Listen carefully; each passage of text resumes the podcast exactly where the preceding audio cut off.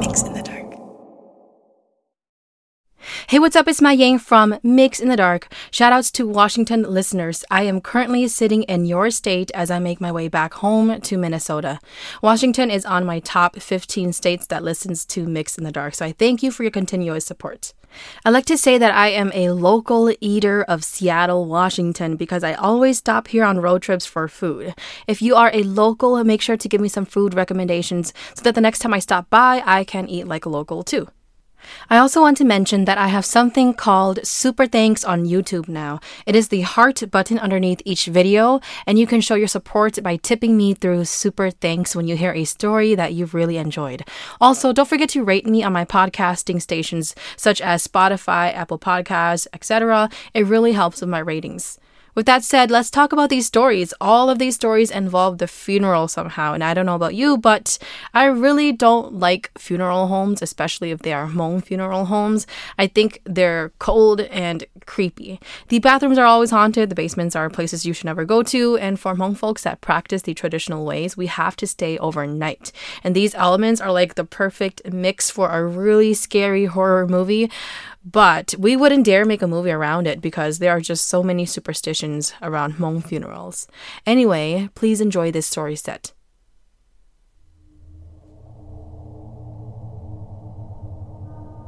Story 1 This story takes place in Fresno, California. My sister and I lived with my grandparents on weekdays and my parents on weekends. My grandfather had a best friend who we will name Lee for storytelling purposes. Lee and his family were very close to ours. One day, Lee suddenly passed away from a hit and run. He was driving home when he saw a car had broken down. He pulled over and offered to help the couple that was stranded. It was very late at night, and he must have felt concerned for them. As soon as he pulled over and got out of the car, he was hit by another driver who was speeding. He died on the spot. A few weeks have gone by, and the funeral for Lee was held. I did not want to go to the funeral, but ended up having to go anyway. It had an incredible sense of dread and death to it. I can't put it into words, but it felt very off, and something just felt wrong. As you would imagine, a funeral of a beloved would be absolutely devastating, but Lee's funeral caused fear in everyone's eyes. When relatives looked at him from his casket, he had an angry look to him. His brows furrowed and the corners of his lips had frowned down like he was angry. I heard whispers and rumors that he had a grudge on something or someone. On the first day of the funeral, I remember very clearly that the other children and I refused to use the bathroom at the funeral. The bathrooms were in the basement of the funeral. If you know this funeral home, you know that there are rumors about the bathrooms, that there are non human things lurking around down there. Other children would whisper about a vampire who lived down in the basement. Hmong folks have this superstition that if you trip at a funeral home, your spirit also trips and can become a victim of other spirits living in the funeral home. This is why the adults always warn children to never run at a funeral home. Of course, little kids do not listen. There was this little girl at the funeral home who was playing games with the other kids. They were playing down in the basement. She must have tripped on her own feet and fell at the bottom of the stairs to the basement. She suddenly screamed and cried for her parents, yelling Mao Mao over and over again. She kept pointing to the basement as if someone was there. Just in case you forgot, Mao Mao is what little Hmong kids say when they refer to spirits, ghosts, or demons. I never went down there, I was too scared. It was the very last day of the funeral. I want to note that close relatives wore white strings around their hands during the funeral. Even though we were not related, my grandpa was like a brother to Lee, so my family and I wore it as well. The white strings were only to be worn during the funeral and to be taken off before going home. My parents were exhausted and had left the funeral to go back home, leaving my grandparents to spend the night at the funeral home. In America, a typical Hmong funeral lasts three full days and two full nights to give time to properly send the deceased.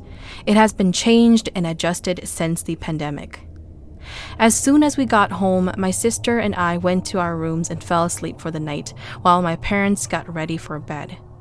My mom realized that she forgot to take the white strings off before leaving. She went to the kitchen and removed the strings, she tossed it into the trash, and went off to bed. That night, my father had a dream of Lee standing over my parents at the end of the bed, pulling at his leg. My dad woke up suddenly as he fell off the bed. He thought to himself that the funeral was long and maybe he was just exhausted. He then fell back asleep, too scared to stay up and think about his dream. The next morning, my mom was in the kitchen when she saw that the white strings she threw out were now on the countertop. She thought for a while and convinced herself that maybe she just forgot to actually throw it out in the trash. She tossed it again in the trash and got us ready for the day. Strange things kept happening. My father continued to dream of Lee at the foot of his bed, pulling at his leg. They would start to get random phone calls with no caller ID name, and the fire alarm would go off by itself in the middle of the night. After a couple of days of these recurring events, my parents gathered their things and we left for my grandparents. At my grandparents' house, I was with my sister in the living room while my grandparents were in the backyard tending to their chickens. At the time, I was around eight years old and my sister was around two years old. I saw her walk away with her hands up as if she wanted to be held. She left the living room down to the hallway into my grandparents' room, which was right across from the living room. She slowly walked over to the bedroom door when her hands dropped and she screamed, rushing over to me. She screamed, Mau, she was inconsolable and would not stop. My grandma rushed in hearing her cries. I told her what happened and she started chanting. She cried and she screamed for Lee to leave our family alone and to move on. My grandpa sought help from a shaman who conducted a ritual to help find out why Lee's spirit was restless and tormenting my parents. The shaman had told him that Lee was mad that he died so suddenly, so when my mom forgot to take off her white string that night, he followed them home. They also said that Lee was jealous of my grandpa for being alive and wanted to torment us. The shaman performed a ritual with Lee's family to help lay his spirit to rest and help him move on. Soon after, he did not bother us again. Every time I hear and tell this story, it always gives me chills down my spine. Story 2 This happened when I was 18 years old. Growing up, my parents would always tell us not to bang our plates and spoons together because that would be like calling the spirits to come eat or waking the spirits, kind of like at the Hmong funerals. One evening, as I was cooking dinner for my parents who were coming home from the garden, my little brother kept hitting his plate with his spoon. I kept yelling at him to stop or else he would see monsters. He just laughed it off and continued doing it. Our kitchen has a window right next to our stove. It was really dark, but because I was cooking, I left the window open and did not close the blinds. I got mad. I went over to my little brother to grab his plate and spoon. As soon as I turned around toward the window, I saw a white face with red eyes staring back at me. As soon as I saw it, it smiled a cold, creepy smile. I reached for a knife and slowly backed out of the kitchen. I ran upstairs to where my sister was. She asked me why I was holding a knife and looking like I've seen a ghost. I told her what happened and that our little brother was still down there. As soon as we both decided to head back down, I heard my mom's voice and my other siblings. I then thought that maybe they were just playing a prank on me. I questioned all of them and they told me that I was crazy. My mom told me that it was nothing and for me to continue cooking. Ever since that day, I have kept the windows and blinds closed while I'm cooking. That image of what I saw that day still lingers in my head, clear as day. Story 3 My grandpa married four wives. One of his wives was my grandma, and another wife was my uncle's mom. I called the other wives Nia Tai Lao, meaning elder grandma. My grandpa died on September 10, 2006. At the time, he lived with his second wife. His first wife was sick at the similar time that he was sick, so she did not know that he was sick and that he eventually passed. When I speak about my grandma in this story, I am referring to my grandpa's first wife. When my grandpa died, my oldest brother went to his funeral. He was still young and just turning four that year. On the day of the funeral, my grandpa was laying outside of the casket. Hmong folks usually do this step at a funeral to prepare them for their journey to the afterlife.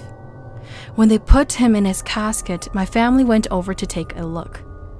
While looking at him, my brother said he saw a young girl laying next to my grandpa in his casket. My parents had to perform a hu plig ritual to call my brother's spirit back while the service was still happening. We then found out from my grandma that they drank each other's blood before getting married. When Hmong folks drink each other's blood, we call this haon cha te. When you do this, you are making a promise and sealing the promise to each other. It turns out that they made a promise that whoever dies first will wait and guide the other one to their world and live together. One day, my grandma decided to visit my grandpa's gravesite. She cursed him out, wondering how he just left the world and left her and her son to live without him. She continued to say that he did not love them and that she hoped he goes to hell. Ever since that day, my grandma went crazy. One moment she would be in the living room, and another moment she would be in the bathroom flushing the toilet. She would have no idea how she got from one area to the next. My grandma lived with my uncle. Whenever my uncle calls to tell my aunt that they were coming over, my aunt would be in her room sleeping and she would wake up to this unknown figure who would wear the same outfit as my grandma would that same exact day and would put her into sleep paralysis by sitting on her chest. My aunt would get scared and run downstairs and would happen to see my grandma walking in from outside with the same outfit. My aunt would get so scared, but she wouldn't say anything to anyone. My grandma eventually passed away. We held a Christian funeral for her. During the funeral, my mom drank in the car with my cousin and auntie. She came in crying to the deceased. When you do a Christian funeral, you shouldn't cry to the deceased because that would prevent them from leaving. Well, she cried anyway, and no one could stop her. We decided to take her out of the funeral home and go and eat at the nearest Hmong church. My dad told me to go with, and he instructed my aunt to take me home after so that I could go to school the next day. Home to me was in Minnesota. The funeral was held in Wisconsin. While we were eating, my auntie's daughter, or my cousin, who also came along, was refusing to eat and would not open her mouth. Then she started crying, but with her mouth closed. She couldn't open her mouth. Her mouth was shut as if it was sewn shut, just like the deceased in the casket. We got worried, so we rushed back home as fast as we could. While we were talking, I looked back and I swear I saw a quick glimpse of my deceased grandma behind the seats before she ducked somewhere to hide. I also thought that maybe I was just thinking too much. I told my aunt, when we got home, we made sure to tie protective strings on ourselves in case something followed us home. After doing that, my cousin was able to sleep okay. She still wasn't opening her mouth and she still wasn't eating, so we ended up going to the hospital. I remember that we waited about five hours in the waiting room that day. My aunt then noticed that pieces of her gum were peeling and coming off. The doctors took samples. Luckily, it turns out that they were just chunks of chicken stuck at her throat. My aunt went to seek an elder shaman to figure out why my cousin could not open her jaw. It turns out that my grandma was trying to teach my aunt a lesson because she was unhappy about a few words said in the past.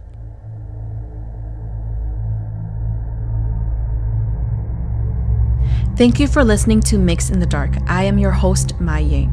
MYX in the Dark is available on Spotify, Apple Podcast, or wherever you listen to your favorite podcast series. If you have a story that you would like to share, please send it to myxinthedark at gmail.com. If there's a story that you really enjoyed, feel free to hit up my tip jar on Venmo. Just search MYX in the Dark on the business tab.